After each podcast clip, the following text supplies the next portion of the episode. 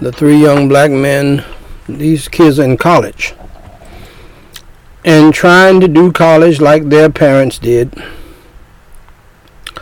like all of their friends were doing it, you know, partying, jam, boogie, boogie, let the good times roll, people coming in and out, girlfriend having sex or in her bunk when you walk in, boyfriend doing the same in the dorm room,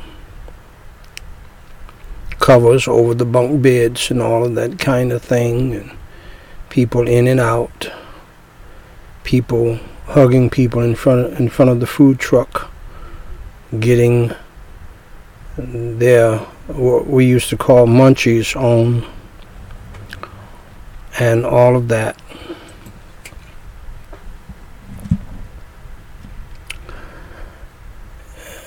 And this is not the time, my friends. I hate to burst your bubble. I hate to be a party pooper. You know, someone said when the circumstances change, wise people change. This is not the time to be doing all of that. And the time we did it and other generations did it was not good either, but this is a different time. The party, hard, jam, boogie, boogie days are not wise.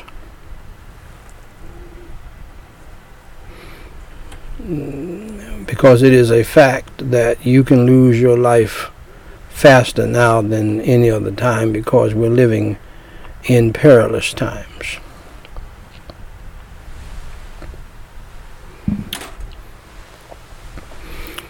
For those of you who are concern about me preaching late at night. After preaching nearly 7 years, nearly every day, I thank God I'm here at all. And I'm an older man now. And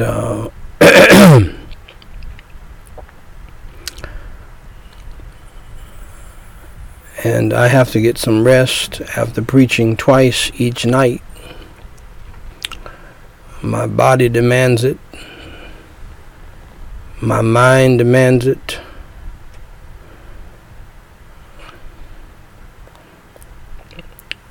And my wife does not mind it because she takes advantage of the sleep that I get. But let me remind you that she takes advantage of it by being asleep herself. But let me remind you that Paul, the Apostle Paul, preached late at night as well. In fact, he preached to midnight one night. And a young man got sleepy. He was sitting in the window as young men do. And I see people, I see young people, men and women, sitting on the back of trucks, of pickup trucks, on the edge. That's crazy. But young people will do things they don't see the danger. And Paul preached so long, this brother fell asleep. He died when somebody said it was a 3-story building. Paul had to go down and raise him from the dead. So, and if you're like me, this is one of the best times to do something like this, right before you go to bed.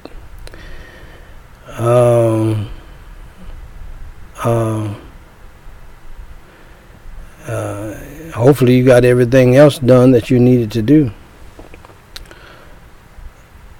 Ladies and gentlemen, please stand with me right where you are out of respect for the Word of God and turn in your Bibles to 2nd Timothy chapter 3.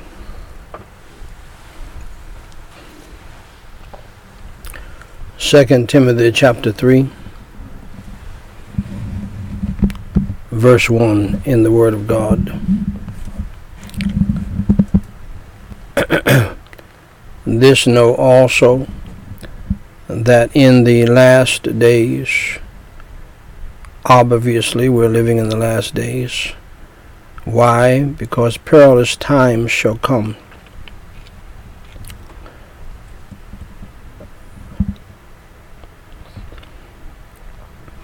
For men shall be lovers of their own selves, covetous, boasters, proud, blasphemers, disobedient to parents, unthankful, unholy.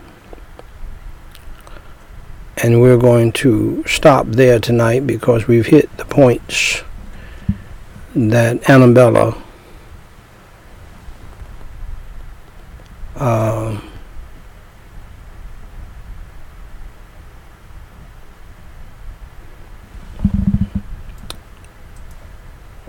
was dealing with the last time we were with her in this message. Shall we pray? Holy Father God, hallowed be your name. Thy kingdom come, thy will be done in earth as it is in heaven. Lord, help all Christians to understand tonight and to remember that we have no help on this earth at this time besides you. Through your Holy Son, the Lord Jesus Christ. And Holy Father God, I praise you and I thank you for your love, your mercy, and your grace. I praise you and I thank you for your Holy Son, the Lord Jesus Christ, your Holy Spirit, and your Holy Word, and for all of the millions and the many and manifold blessings that you have bestowed upon us down through the years. I praise you, Holy Father God, and help everybody else to pray. Lord, I sincerely pray tonight that you move upon the hearts of the people who are listening. Lord, people in my family, people in this audience, people in this country and around the globe. Lord, I pray that you will put the spirit of prayer upon them and help them to realize that without praying to you, without ceasing, and without reading your holy word and meditating on your holy word, they will not make it during these days of deception.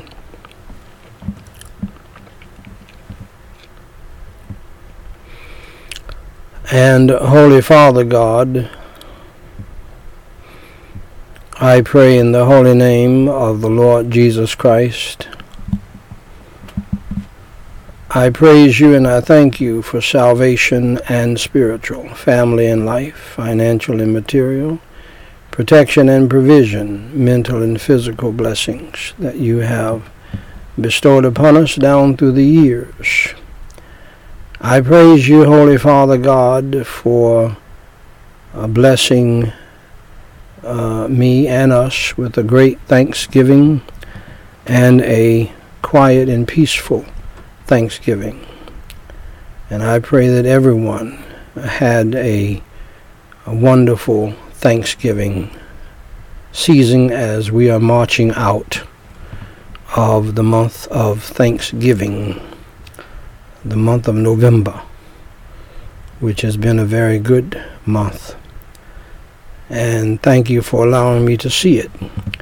I praise you also, Lord, and I thank you for the things you have allowed me to accomplish today and the successes that as we are establishing something that will save us hours, days, stress, and will preserve our health as well.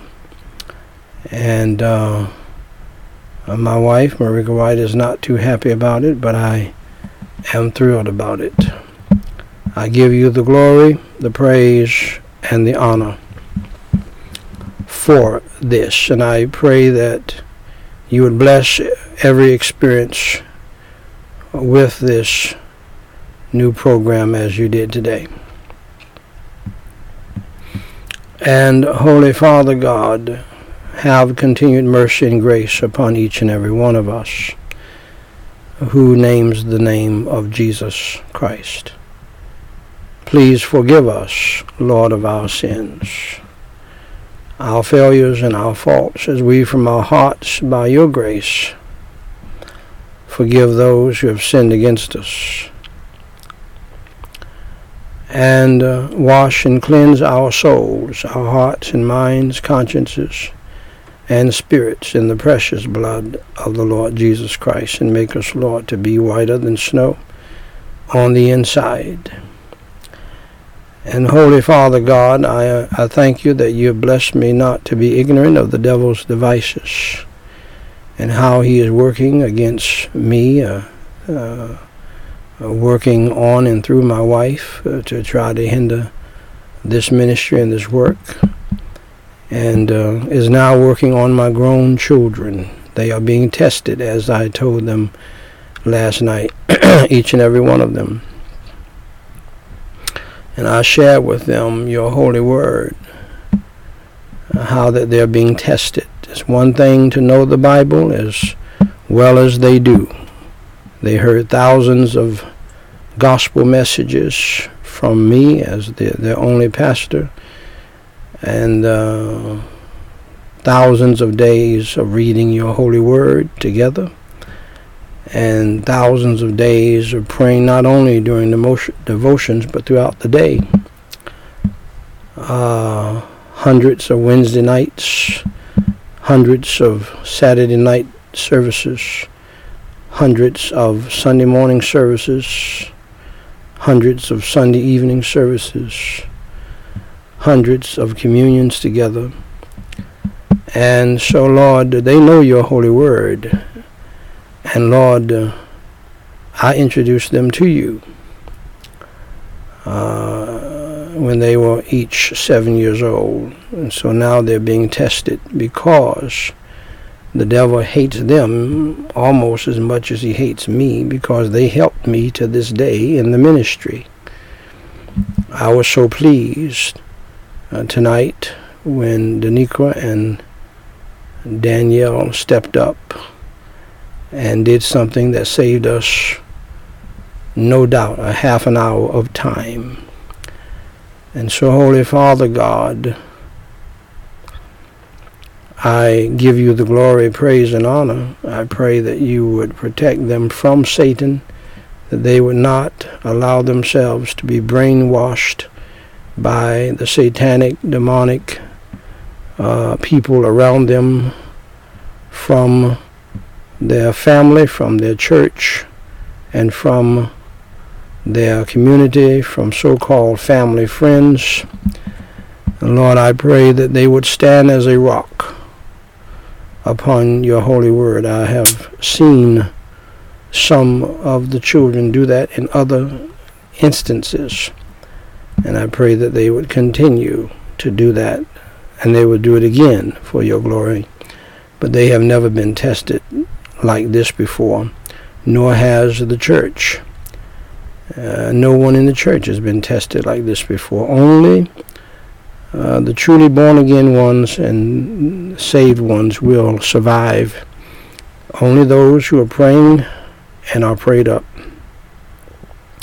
and filled with your Holy Spirit and reading your holy word on their own.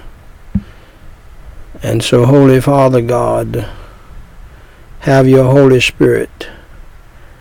And Lord, just like you have given me precious memories, Lord, I believe that you can give young people precious memories that will remind them of what you have done down through the years. Lord, I didn't have precious memories while I was younger, young like they are.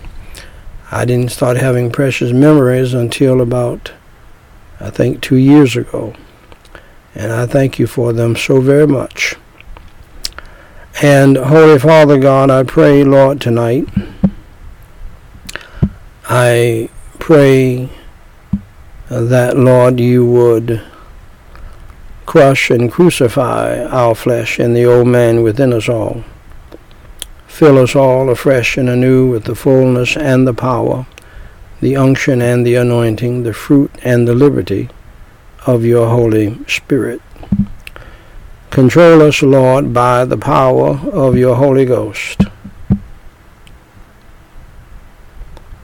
Help us, Lord, to pray, to seek your face, to turn from our wicked ways, and to repent of our sins, and to get back to you, our first love. Deliver us from temptation, evil, and sin.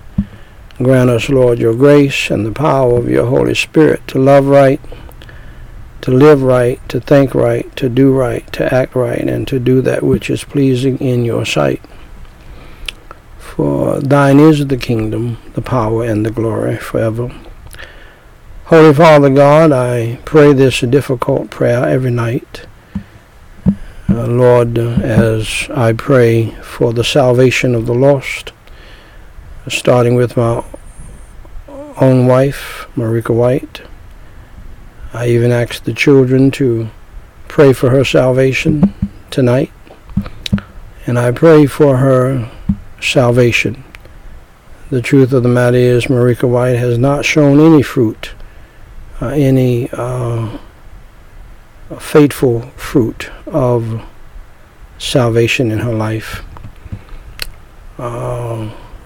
Fruits of repentance.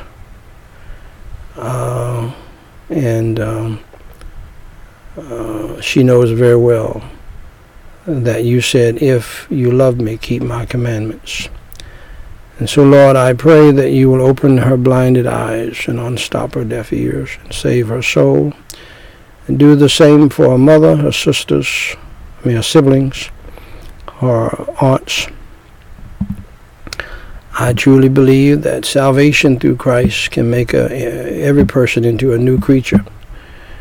And I pray that you'll do the same for my wife, Marika White, not for my good, because you have given me the grace and the strength to deal with her being a thorn in the flesh. And in fact, more work has been done for your kingdom because she has been a thorn in the flesh. No doubt I have prayed more because she has been a thorn in the flesh, and so I glory in it all and have always done so. I take pleasure in it. I remain always cheerful in it, as she knows, which she has been shocked by down through the years. And it's only because of you and your Holy Ghost and your Holy Word, not me. And so, Holy Father God, thank you for teaching me more about that. I understand all of that better now. And Lord, I do pray for the salvation of all of my offspring and all of my children. I had the privilege of leading all of them to you at the age of 7. I pray that they would examine themselves now that they're adults and to make sure that they're in the faith. I pray for the salvation of the lost in this audience, in this country, and around the globe. And Holy Father God, I pray, Lord, tonight that you would indeed save those who are lost, Lord, and revive those who are saved, and heal those who are sick, and comfort those who are grieving and mourning. And Holy Father God, I pray that you would lift all of our burdens, cares, worries, anxieties, troubles, problems, and fears, Fill us with your peace that passeth all understanding, and your joy unspeakable, and your holy serenity and tranquility of mind and heart. And Holy Father God, I thank you indeed for your grace and strength that is sufficient for me to deal with persecutions, thorns in the flesh, rebellious family members, woke family members, people who used to stand with me, becoming Judases and turning against me, fighting against me, persecuting me, and are trying to even lie on me, and other such foolishness. I thank you, Lord, for the pleasure I have in it, and I thank you, Lord, for the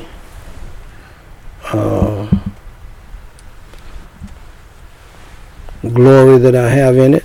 I thank you, Lord, for the grace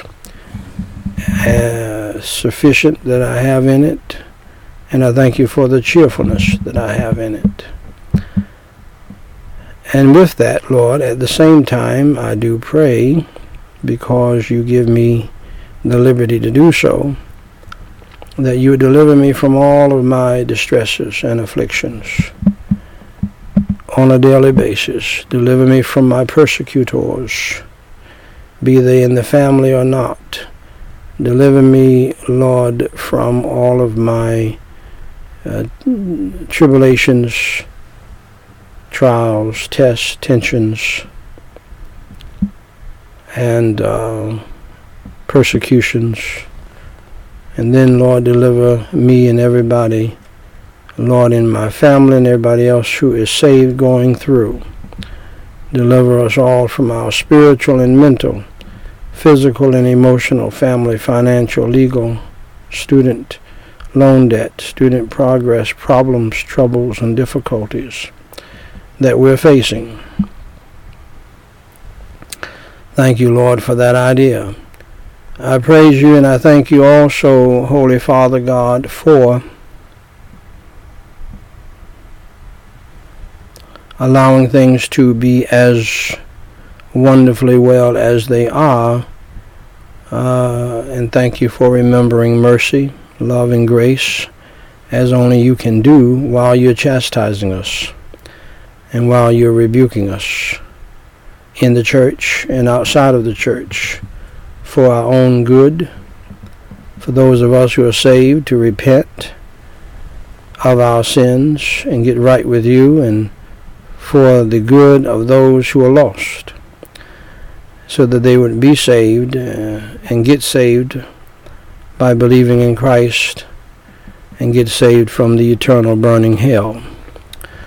We pray that you would save souls even tonight. And Holy Father God, I pray, Lord, tonight that you would bless and protect, continue to protect my family, as you have down through the years, through many dangerous toils and snares. Do the same for the families in this audience. Do the same for the families in the country and around the globe. And Lord God in heaven, I pray that you will protect us tonight from ourselves, our flesh, and the devil, and from the demons of hell, and from evil people in the family, evil people in the church, and evil people in the world. Cover us and cleanse us through the precious blood of Christ. Make us to be whiter than snow on the inside. Thank you for your grace and forgiveness of our sins, which is a tremendous gift of your grace. And Lord, I pray tonight that you deliver my children, deliver my family from the demonic, satanic spirit of wokeism, deceptionism, as you did Annabella Rockwell. What a beautiful story, and what a beautiful family. As Shakespeare said, all is well that ends well. and Holy Father God, and after reading her story again, this was a long process. And Holy Father God, I pray in the name of the Lord Jesus Christ, thank you for that idea as well. And Lord, I pray, Lord, that you will protect us indeed from ourselves, our flesh, and the devil, and the demons of hell, and from evil people in the family, evil people in the church, and evil people in the world. And Lord, have everything that we do and say tonight in front of the scenes and behind the scenes to be done for your glory, praise, and honor, and for the glory, praise, and honor of Jesus Christ. And Holy Father God, I pray it like that tonight because you're watching us at all times, and help us all to remember that. In Jesus Christ's name I pray and for his sake. Amen.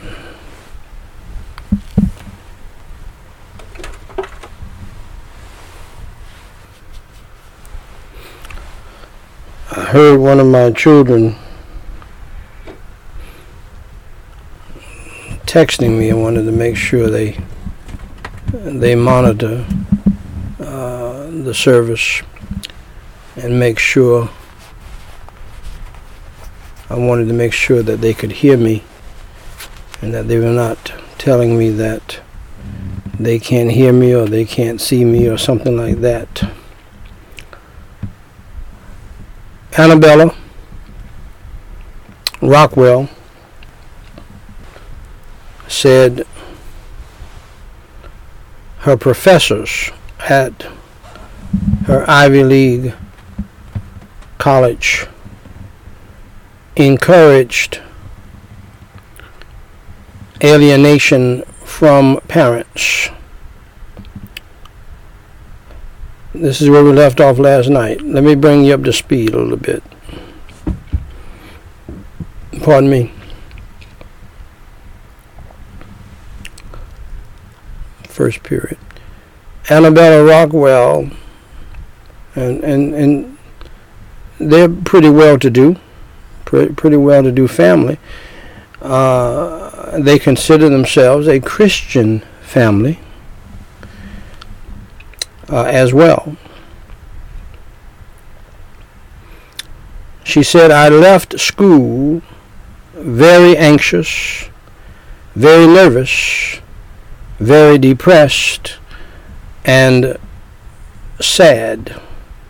One of the reasons why young people, especially young women, get like that after being brainwashed by woke people.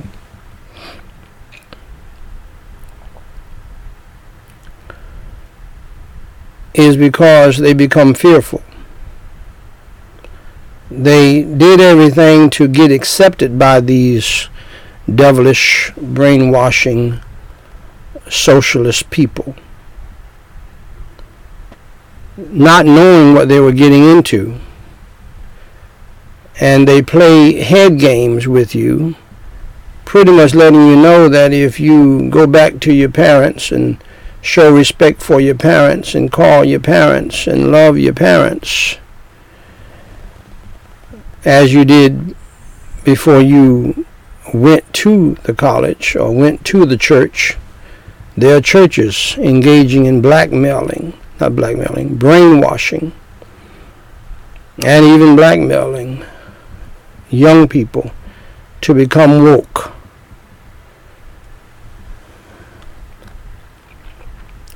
And there are many, there are white churches woke and black churches woke. White pastors that are woke and black church pastors that are woke.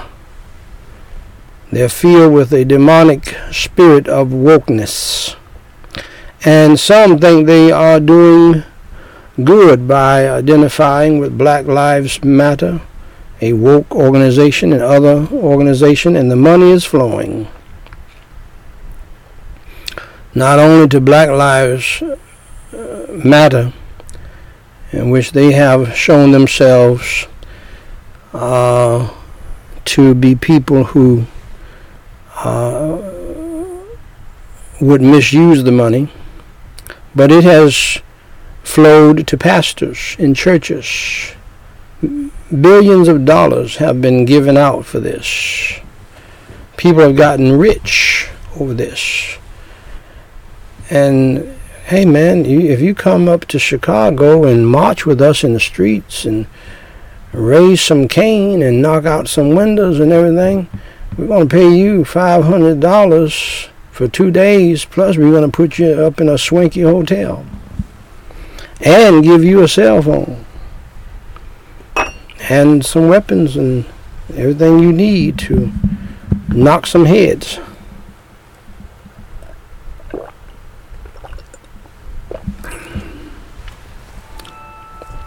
Pardon me. And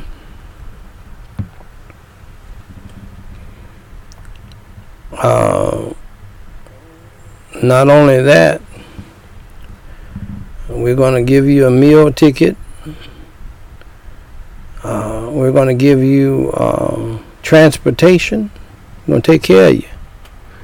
Come up here and, you know, raise some BLM hell up in these streets, and let the powers that be know that we mean business. We'll break into your stores and steal your jewelry. We'll burn down your police station. We want justice, or there will not be any peace. Now, the devilish world wants to do that. They can do that. But to see God's people involved in that kind of thing, and I know that Dr. Martin Luther King Jr. said, was all of my work in vain?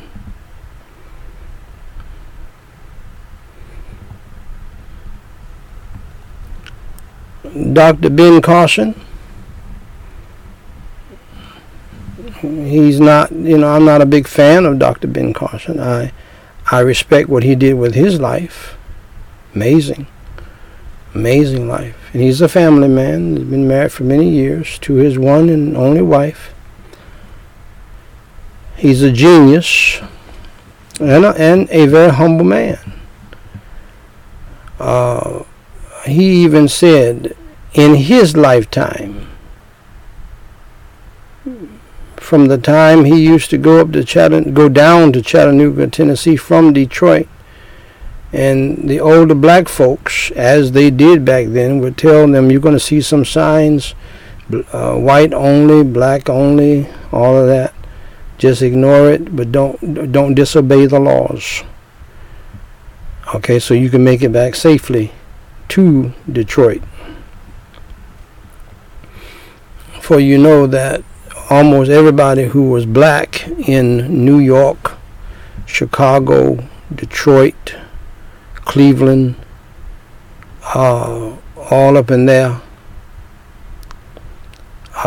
you had to go take a visit down south, because that's where your people were.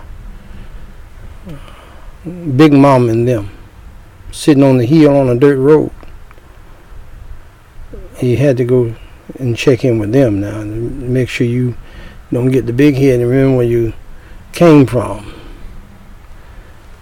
And I remember the older family members that we really didn't know that well driving down from New York in their Cadillacs and all of that, fur coats and fur hats, and bringing all of the grandchildren a bicycle or something. It was something else. I tell you, it was something else. The whole thing was just something else when you think about it.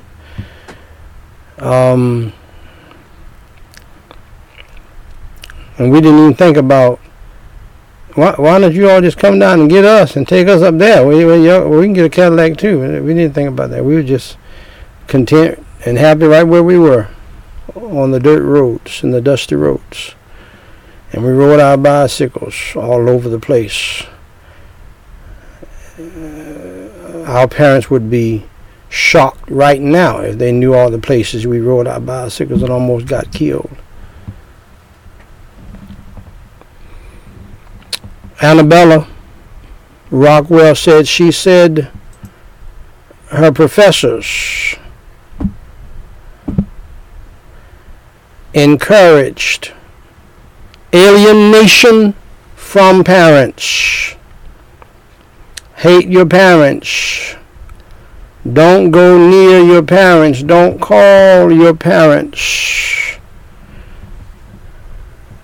See, this demonic spirit of wokeism, which I call deceptionism, is shooting to destroy all pillars that hold up society. The family, Black Lives Matter, they believe that they don't believe in men being the head of the household. They do not believe that women, wives, should be submissive to their husbands. They can care less for the traditional family. And they're not the only ones. That's just one of the groups. I said this in the beginning. There are many pastors who are blinded by the darkness. They only see one side. Some black pastors got hooked into Black Lives Matter and wokeism, and they consider themselves woke proudly because they only see one side of the woke monster. See, because it's so big and impacts so much, they only see the one side that impacts them, and which is very, very short-sighted, pun not intended, and very dangerous. This is a satanic, demonic strategy.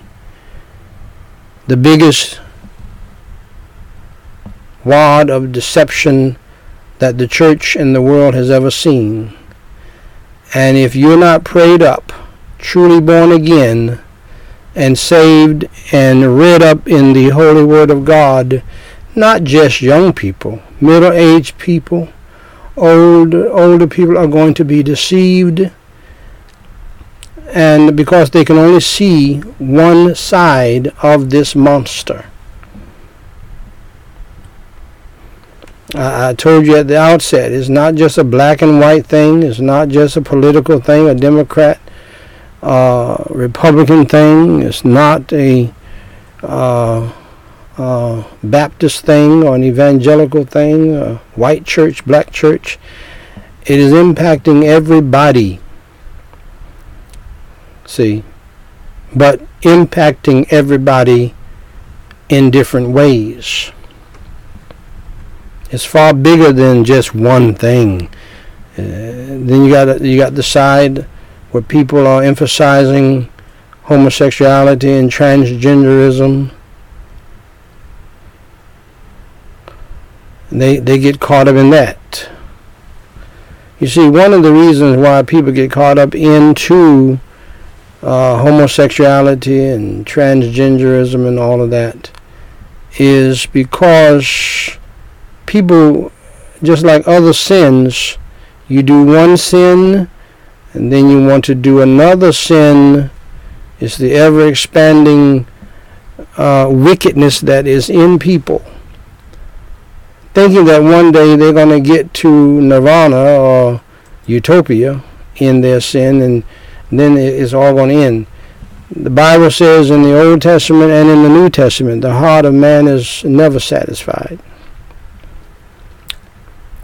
If you're not born again, if you're not saved, if you're not a believer in the Lord Jesus Christ, you will never be satisfied because you will never be content.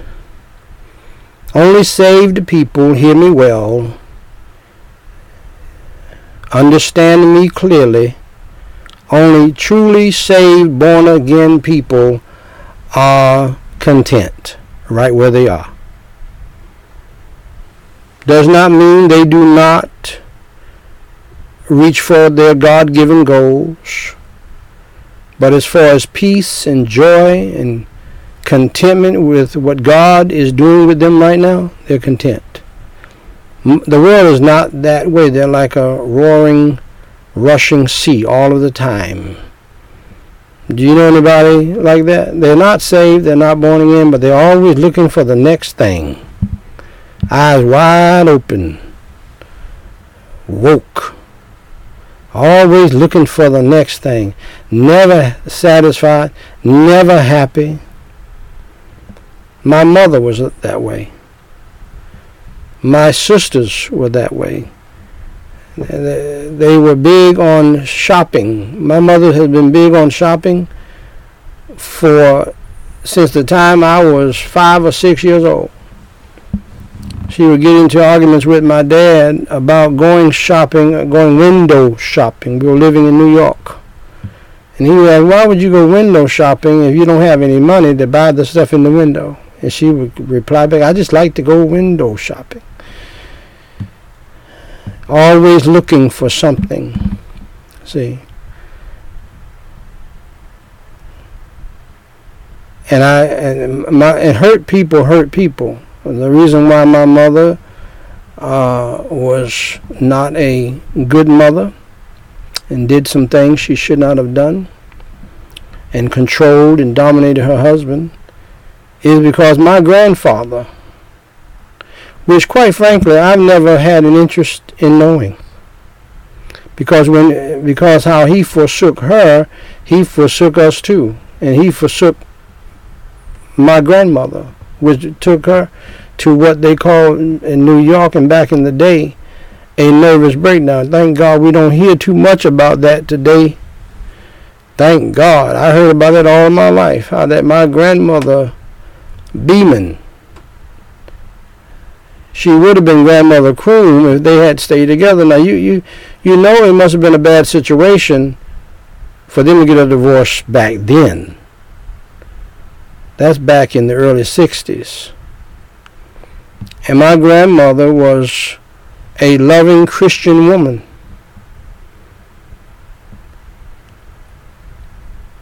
But for some reason, she had a problem with having a nervous breakdown.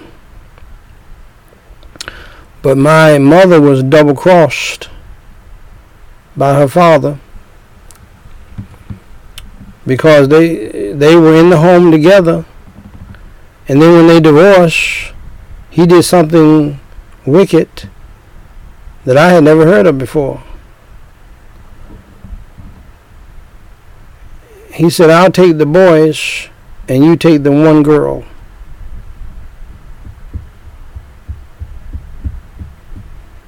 So no wonder my mother does not have a problem ruling over men, even though it's wrong. And even though salvation ought to change that. Why do I say salvation ought to change that? See, people who get saved, they may have to grow into it. But at some point, when you read it in the Word of God, the Holy Spirit is going to do something on the inside of you to make you reverence God, respect God, and obey God, and fear God. And if you don't do so, see, and then the Holy Spirit of God tells you, okay, you need to change your ways on this. I know how you were raised, and I know how you feel this way and that way.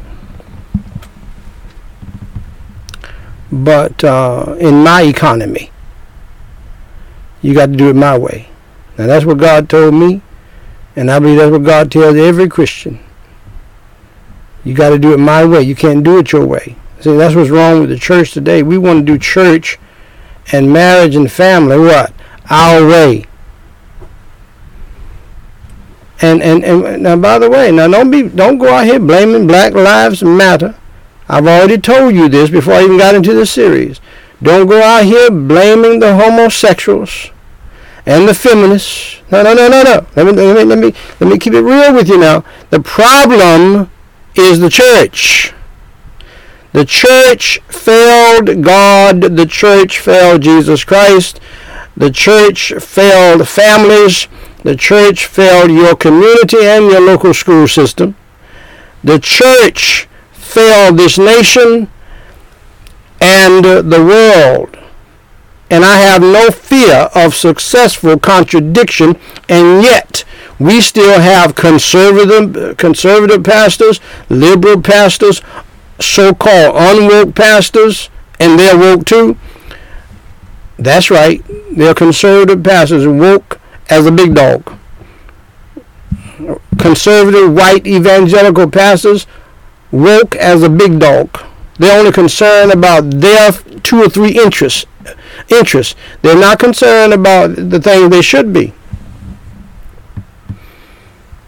The other day, Franklin Graham stood up boldly and had a piece written, which he should have been doing all along, against the Homosexual Right to Marriage Act or something like that. And I said, well, that's good. I'm glad, but you should have done all of that face to face as a prophet to Trump when he was in office. And if you had told him, I'm going to take my 1 million followers and walk, and had Jack Graham to do the same, and had the preacher up there at First Baptist Dallas, I keep forgetting his name for some reason, Pastor Jeffress, thank you. All of you all, if you all had stood flat-footed as prophets and not little sycophants, and told him, you deal with this issue right here. You get rid of this now, or we walk. That's what you do with presidents. You don't be trying to appease him and walking around him with eggshells so you can go to the Christmas dinner. Man, who gives a flip about that? Too late. It's too late. I hate to say it, because now all things are possible with God, but I said it in an article tonight. I'm going to say it right now. It's too late now, people.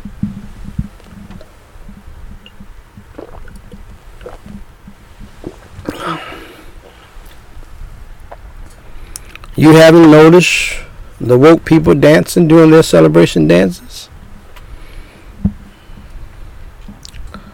They handed your behind back to you. They outflanked you. They outworked you. They outsmarted you. That's all there is to it. You have to go head on and learn how to admit when you have been whipped. I know you don't like it, but they won. Now Jesus and the true church is going to win ultimately.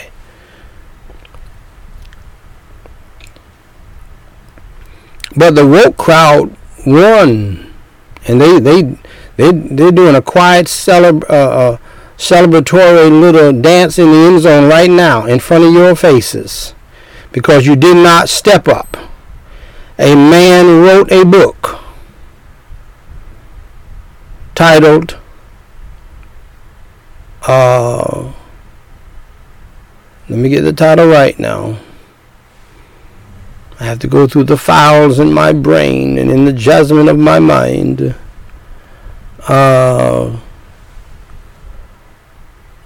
Cowards.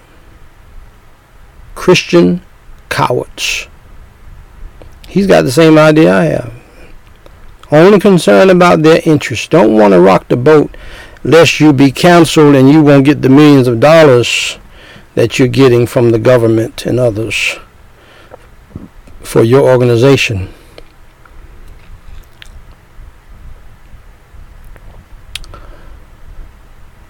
It's too late. It's too late. See, sometimes the time will pass you by when you could have done something, and God gave you the opportunity to do something.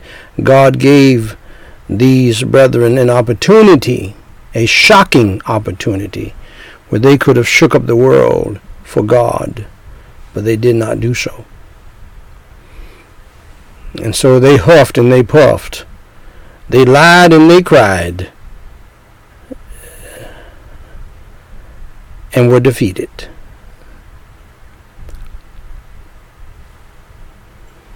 Anyway, back to Annabella. See, this is what Paul did that night when he preached at 12 o'clock. It's just, the preaching is in him. Period.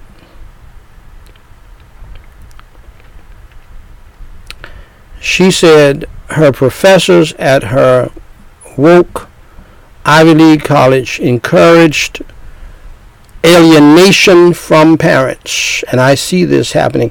And colleges are not the only ones doing it. Pastors and pastors' wives are doing it. Churches are doing it. So-called Christian colleges are doing it.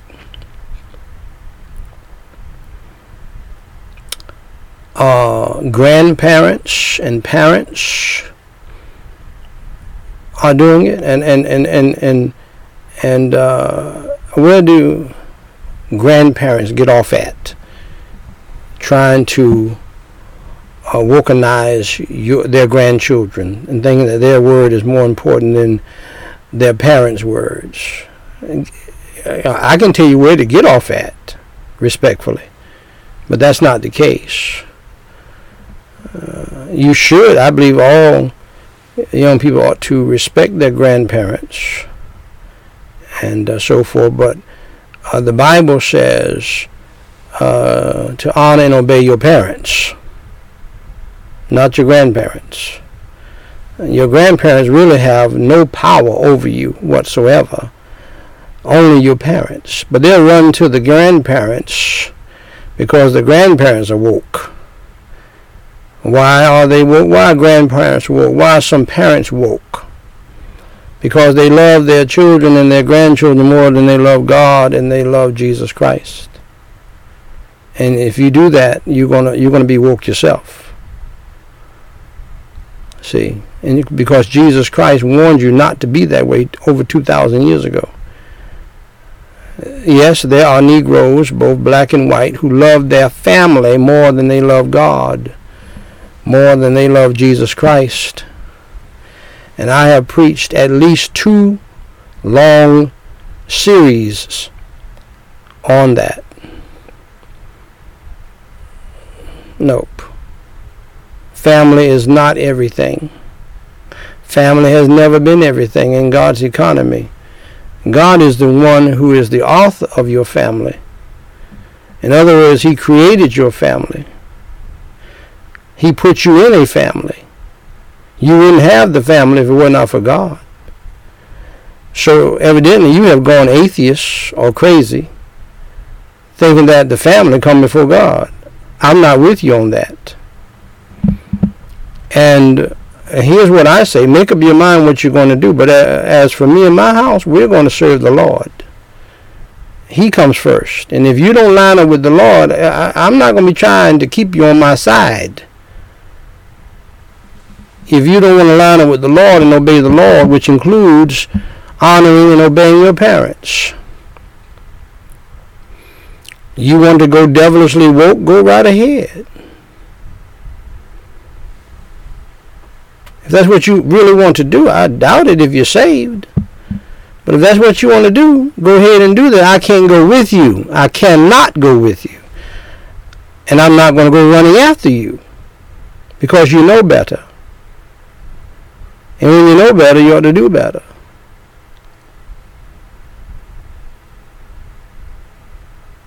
See, 2 cannot walk together unless they be agreed.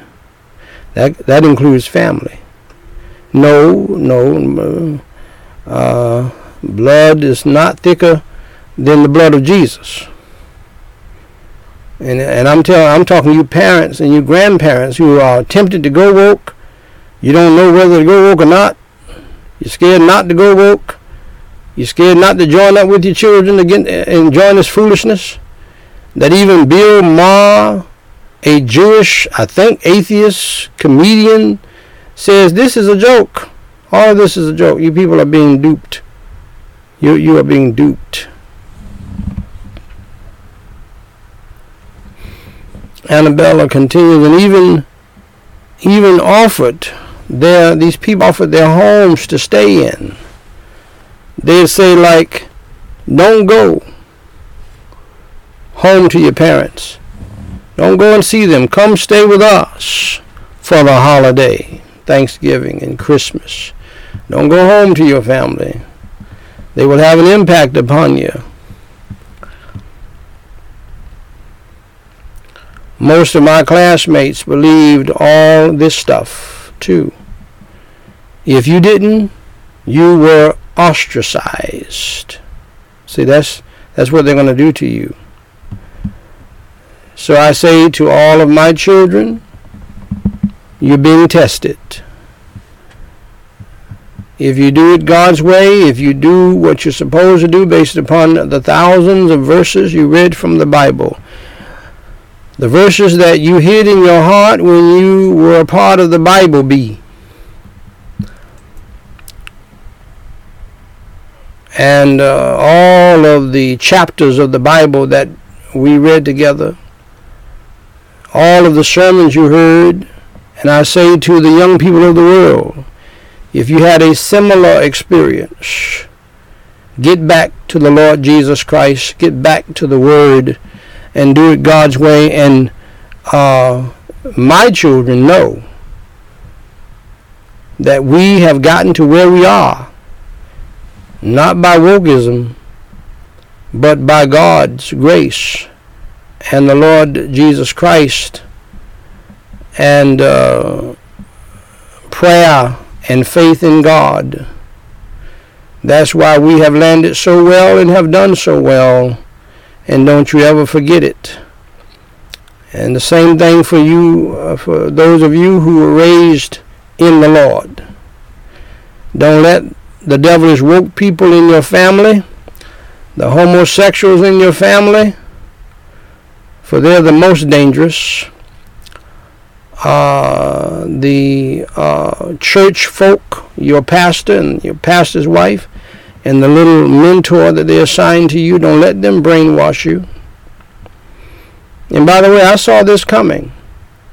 I warned my oldest daughter, don't let people brainwash you. Don't let people turn you away from your Father who helped you to get to where you are. That's my oldest child with my wife. I told her that several times before wokeism really became a thing. And so I may make this the last statement for the night. I bring in these examples along with the message so that you can see this is real. Dr. Ed Young Jr. say you can think so or not, but wokeism is real. Period.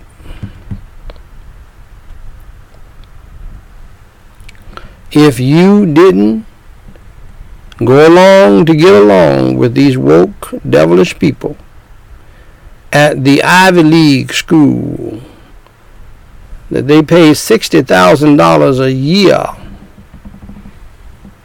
I think that's $240,000 for 4 years. You didn't follow along. You were ostracized. You were canceled. And most young women, that's a death knell to them. They don't want that. You know how it is, parents and grandparents. You're more interested around that age in being accepted by your peers, not your parents. But this is a different ball game than what we were dealing with. Ours was bad, but it was not this bad.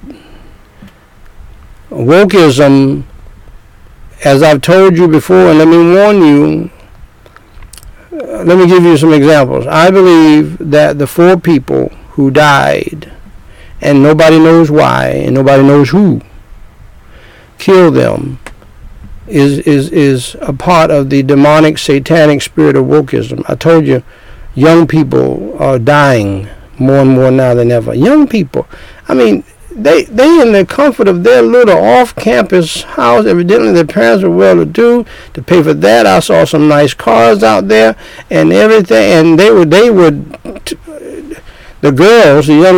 young women, they were dressed to the nines in these pictures. They had it going on.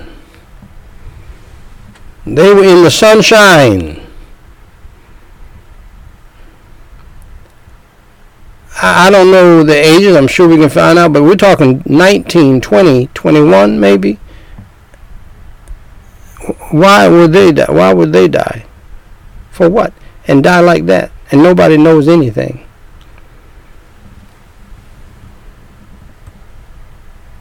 And this is going to increase.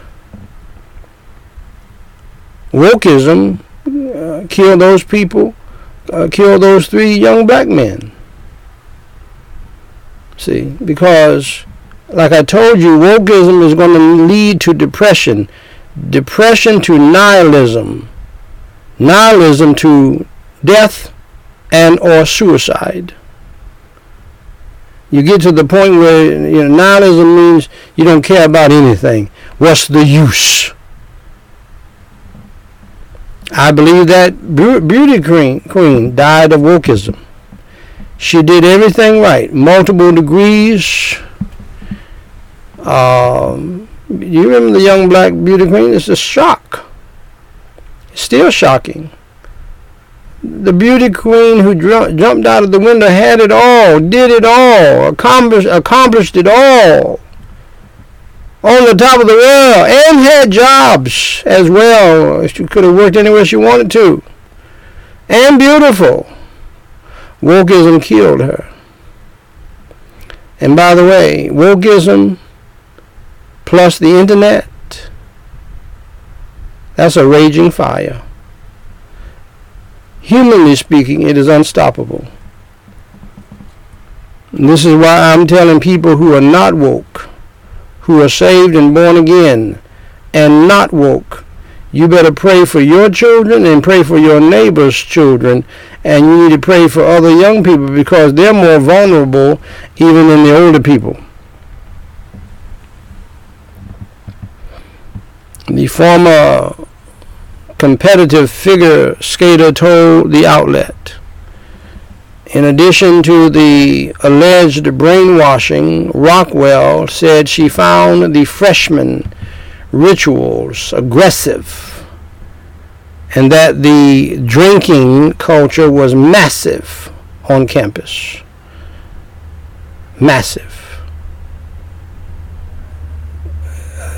They became drunkards. Now, here's what I believe about drinking a red, dry wine, which Paul recommended to Timothy, which I believe Jesus Christ made. That's by the way, that was the miracle.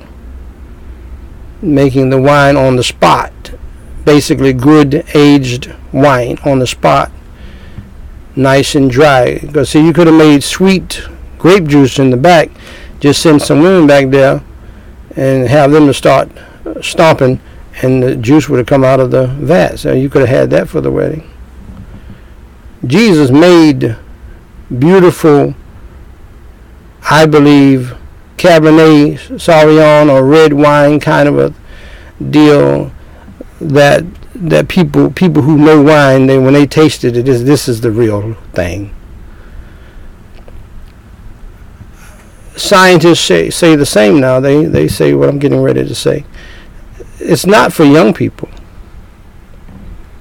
Wine and wine drinking or any kind of drinking is really not for young people. It's for older people when you start having certain issues like diabetes, having certain issues like high blood pressure and trying to avoid a stroke and all of that right there, see, as you get older. And so I don't recommend young people drinking wine, red wine, a dry wine. And if they come from a family of drunkards, they ought not to touch it at all. But I am saying this to you. A lot of the medications that they've made to solve some of the problems that Paul was talking about, they're worse than the wine. They have side effects. One glass of wine a day, you're not going to have those kind of problems. So, really, this is not good for young people. especially heavy drinking, using heavy liquors and all of that kind of thing. Not a good thing. You're asking for trouble. And then if you're so drunk, you don't know if somebody came in your house and is stabbing you, then, you know, that's not a good thing. So, some freshmen even cut their hair into the, we're talking about an all-female campus. They cut their hair, and I've seen this happen. I know this is going on. I got family members who came to my house. They tricked my daughter into bringing them to my house, and my wife's in-law. My wife has never cut her hair like that ever in her life. If my wife ever cut her hair down low, she looking like a boy, I would escort her to the door. My wife has long, flowing, black, white, Chinese blood hair, man, and I love it. I've always loved her hair. And if she ever do what her sister has done, her aunt has done, I would escort her to the door. I don't know you. You look like a Martian. Excuse me. That's what they're doing. This was before the thing going on in Iran. And I don't know if Iran beat America, America beat America. I don't know. I haven't heard. I know we are good. Our media is so good about hyping stuff. You people need to stop following all of the hype mess that goes on television by our media. But we are some of the best hypers over stuff. It's like it's so wonderful. Come on, man. It's just a game, and it's the worst game in the world. You can play ball, but you can't use your hands. That's a dumb game to me. But you can use your head to pass the ball. Bam! I saw that earlier today. Man passed. He hit the ball with his head. Bam! And he was passing it to his ace, and he kicked it in. Yeah, that's a dumb game. And 1-0 draws. What's up with that? All of these draws, what? And you take that seriously? You know why they come to draw? Because nobody's going to score. That's stupid. No overtime. I don't think there's an overtime. Is there? Like real football, you have overtime and give people a chance to score the ball. Man, get the ball across the goal line. Anyway, don't stop following all the hype that American media does to you. They smile and they grin and they're so excited. Nobody can be that excited about this boring game. Nobody.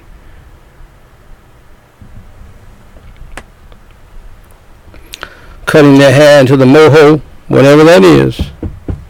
The last thing on the moho chop, but you don't want to be a moho, what you are, I tell you that. They call it into the moho chop. That's a sin. To cut your hair into down looking like a little boy. That's a sin. Which is a radical assertion of their LGBT identities, their lesbian identities. They cut their hair down to look like a man. Then they cut their breasts off to look like a man. What a monstrosity. What a wickedness. What stupidity. That is. And I put my family on notice. If anybody in my family is like that and want to do that foolishness against God, you're not welcome at my house. Anybody. It doesn't make any difference. I love you. I pray for you. Do not text me and do not come to my house to tell me that you got a moho haircut or to show me that your hair's cut off and your breasts are cut off and you want to be a man and you're supposed to be a woman. Don't come. If you need to tell me, text me. But do not come here. Don't come to my house with no mess like that. That's anti-God. It's an abomination against God Almighty. And I don't want any parts of it. And I don't want anybody, my wife's aunts came here with bald heads and all of that. And I don't want you to influence my daughters. I want them to keep their hair. I don't want them to get a mohawk haircut. For some and for others, just an initiation. It was like an initiation ritual. I'm a lesbian against God. I'm a dyke against God. It basically says you hate God. You hate how that God made you. That's a slap in God's face. According to campus newspaper, the Mount Holyoke News. That's what happened. And I'm going to cut it off right there tonight. And we'll pick it up right there tomorrow night if the Lord should tarry his coming and we live.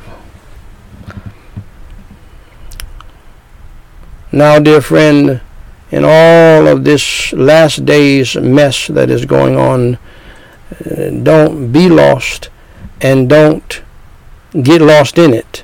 And before I move on to introduce you to Jesus Christ, who will save your heart, your mind, your soul, and your spirit, here's a letter, not a letter, an article that I wrote regarding my own family for your benefit. And we're sharing snippets of it in this series. Why? Because as Dr. Ed Young Jr. said, this is real, people. It's happening right now, and God has allowed me to experience a little bit of it for your benefit. I'm not supposed to even be here tonight. I've been standing up preaching for nearly 7 years, and I'm starting to have problems, health problems with my feet. Pray for me, and I'm trying to figure out a way to get me a Charles Stanley chair to get off of my feet for a while. I don't think it's not anything like the serious health condition that Charles Stanley has. I will be able to stand up flat-footed and preach again in the future, but because I have been doing it for so long, I need to get me one of those chairs similar to his where I can sit down and preach, get off my feet for a little while.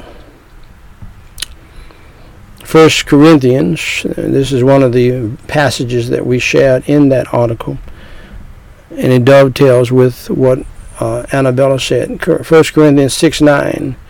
Know ye not that the unrighteous shall not inherit the kingdom of God? Okay? You want to be woke? The unrighteous will not inherit the kingdom of God. That means people who practice unrighteousness. If you are a homosexual and you practice it, and watch this now, let me just tell you this. There are some sins, the reason why God does not want you to even start with it. They will hook you. Fornication is one. Adultery is another. You can get into it, but it's going to be hard to get out of it. And from what I'm gathering, homosexuality is the worst one to get into, and it's hard to get out of it. Why? Because the people who got you into it are demon-possessed. And now they are a part of you. They can hook you in it.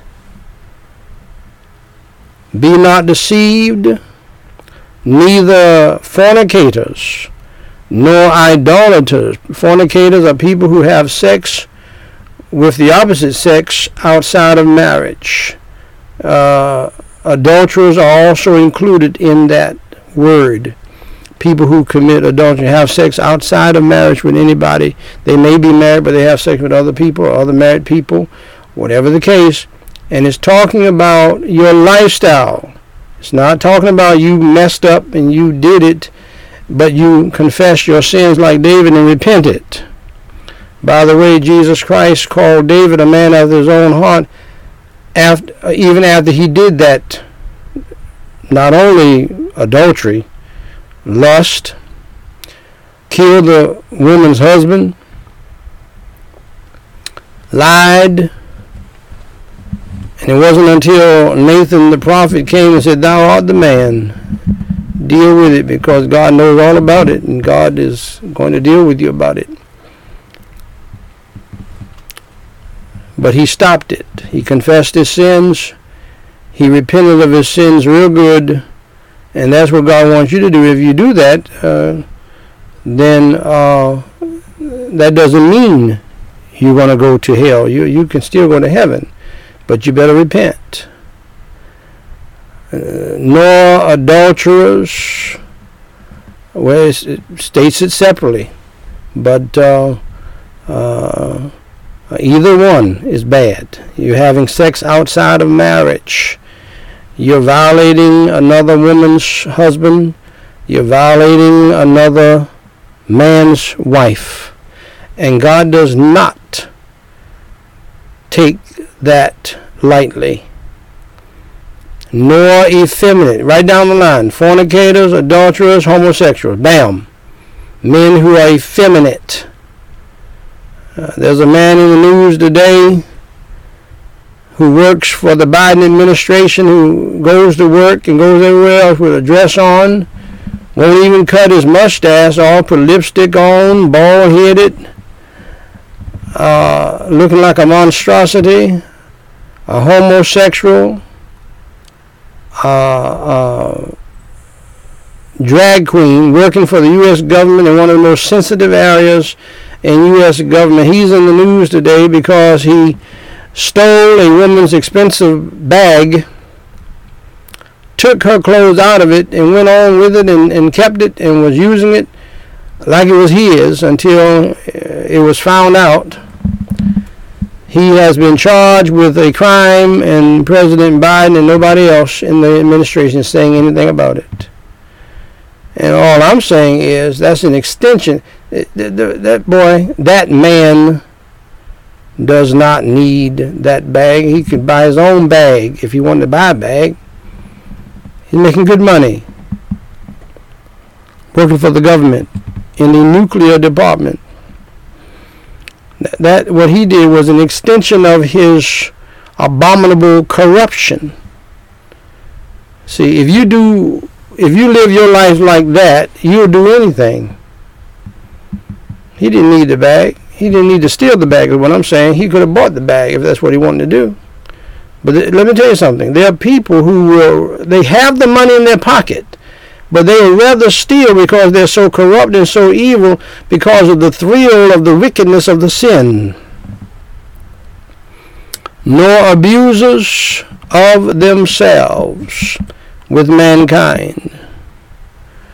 God makes it clear that people who do these things will not go to heaven. They will go to hell. We're going to mark it right there. Are you doing these things? Are you on your way to a devil's hell? As I speak, are you not sure? Well, listen up. Here's how to be saved from hell. Here's how to get saved from hell. And here's how to get saved from your abominable sins and evil.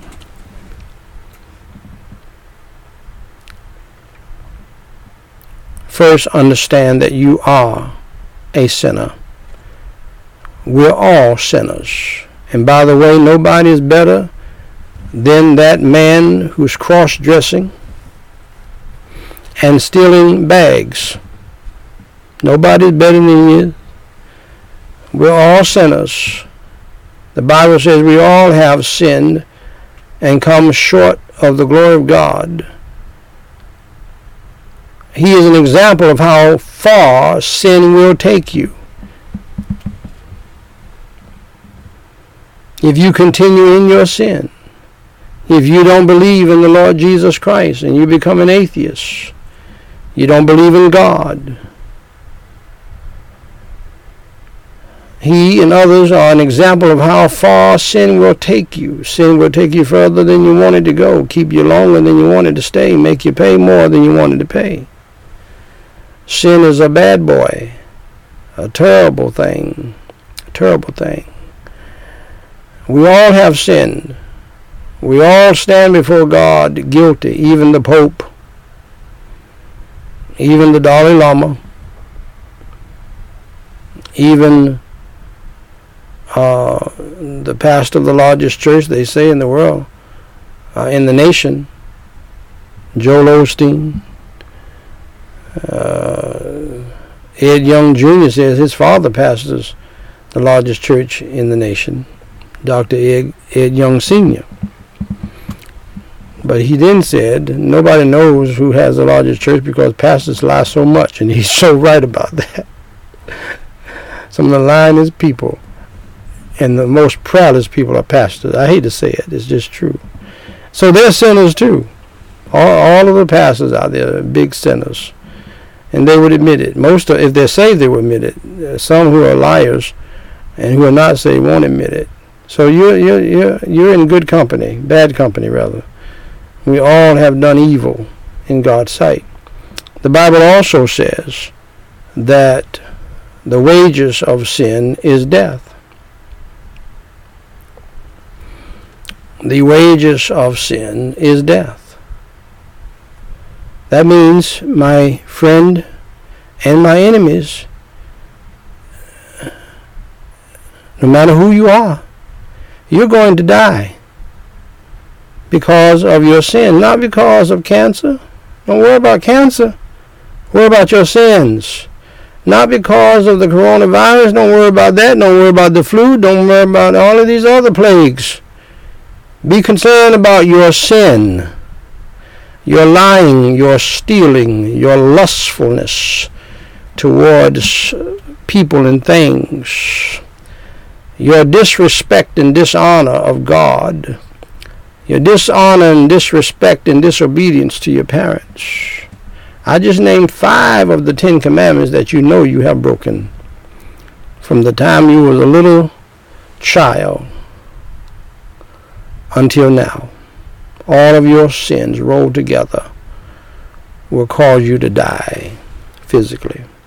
And what God wants you to know is that if God will allow you to die because of your sins,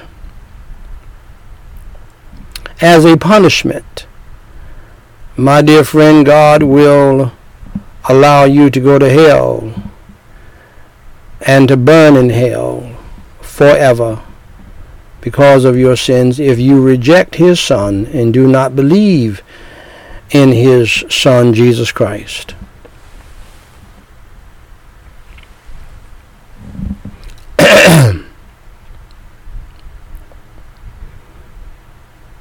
Believe on the Lord Jesus Christ, and thou you shall be saved. Why should I believe in Jesus Christ? Because he paid your sin debt. Jesus Christ suffered, bled, and died on the cross for your sins. He paid your sin debt that you owe. He did it for you. Because if you do not believe in him and understand that he suffered, bled, and died on the cross for your sins, was buried, and rose on the third day, my friend, you're going to hell. That's why he came and died for you. There's no other place for you to go. And trust me when I tell you, Jesus Christ did not die in vain, my friend. He is the Son of God. That makes him God. Yes, understand that. My sweet theologian don't like for me to say it, but God died for you. Hear me? Oh, but now my sweet theologian was saying that Jesus Christ is God, but they don't want me to say that God died for you. God died for you, my friend. That's love for you. And the reason why we are here tonight is because he's not willing. He does not want you to die and go to hell. He's been extremely patient, waiting on you to hear this message and believe in the Lord Jesus Christ. That's why we're here, man. Woman, that's why we're here tonight. That's why I'm preaching tonight. I would not, listen to me, my wife does not want me to preach. I have family members who don't want me to preach. My health, my body does not want me to preach. Okay? I'm here because God wants me to preach. That's a fact. I could be lying down watching the stupid soccer game with you, but I'm here preaching the gospel for you to hear the gospel by the grace of God so that you can get saved before it is eternally too late. Because Jesus Christ preached on hell more than all of the prophets in the Bible. Jesus Christ preached on hell more than all of the apostles in the Bible. And sad to say, he has preached more on hell than all of the pastors combined living today. Probably, if I may say, Lord, with the exception of me, and that's only by your grace. Jesus Christ preached on hell and said, hell is a place where the fire shall never be quenched. Hell is a real place. Before he died on the cross for your sins, was buried, and rose from the dead, he said the most loving, the most magnificent, the most important words ever said in the history of the world to mankind.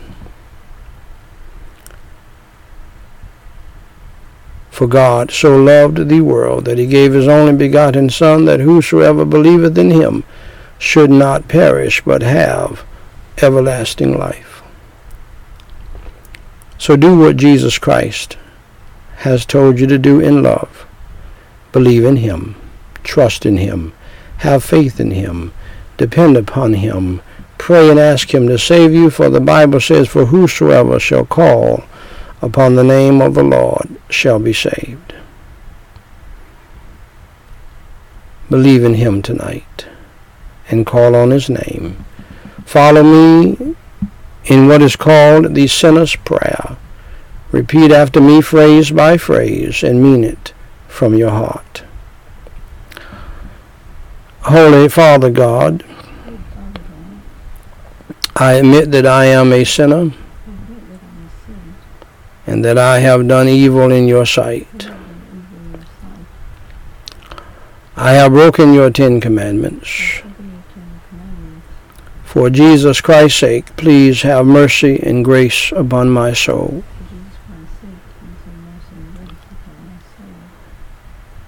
Please, Lord Jesus Christ, come into my heart and into my spirit and save my soul tonight.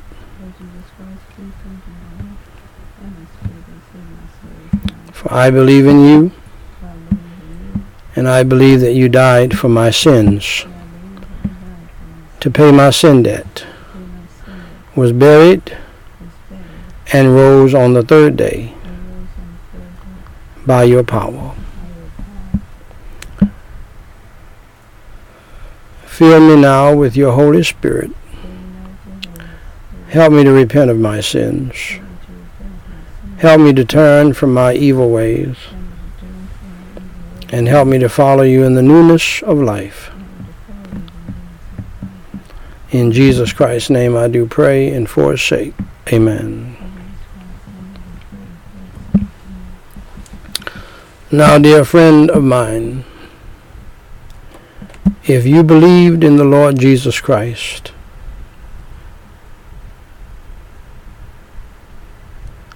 that he died for your sins, was buried, and rose on the 3rd day by the power of Almighty God, and you prayed that prayer in sincerity,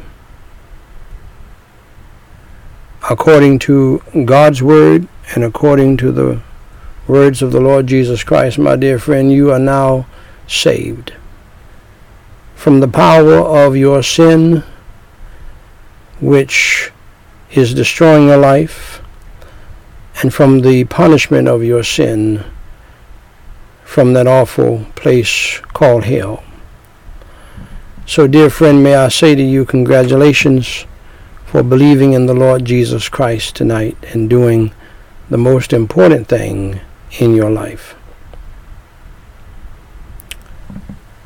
Now, to help you grow in the faith, please go to GospelLightSociety.com, GospelLightSociety.com, and tap on my book titled, What to Do After I Enter Through the Door.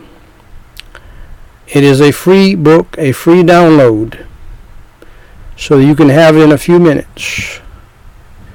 If you don't see it, contact us. There might be a technical glitch. Let us know at the email on the site. Read it and grow thereby and become the strong Christian that God wants you to be. Send in your prayer requests. Email us and let us know that you got saved so that we can rejoice with you and pray with you.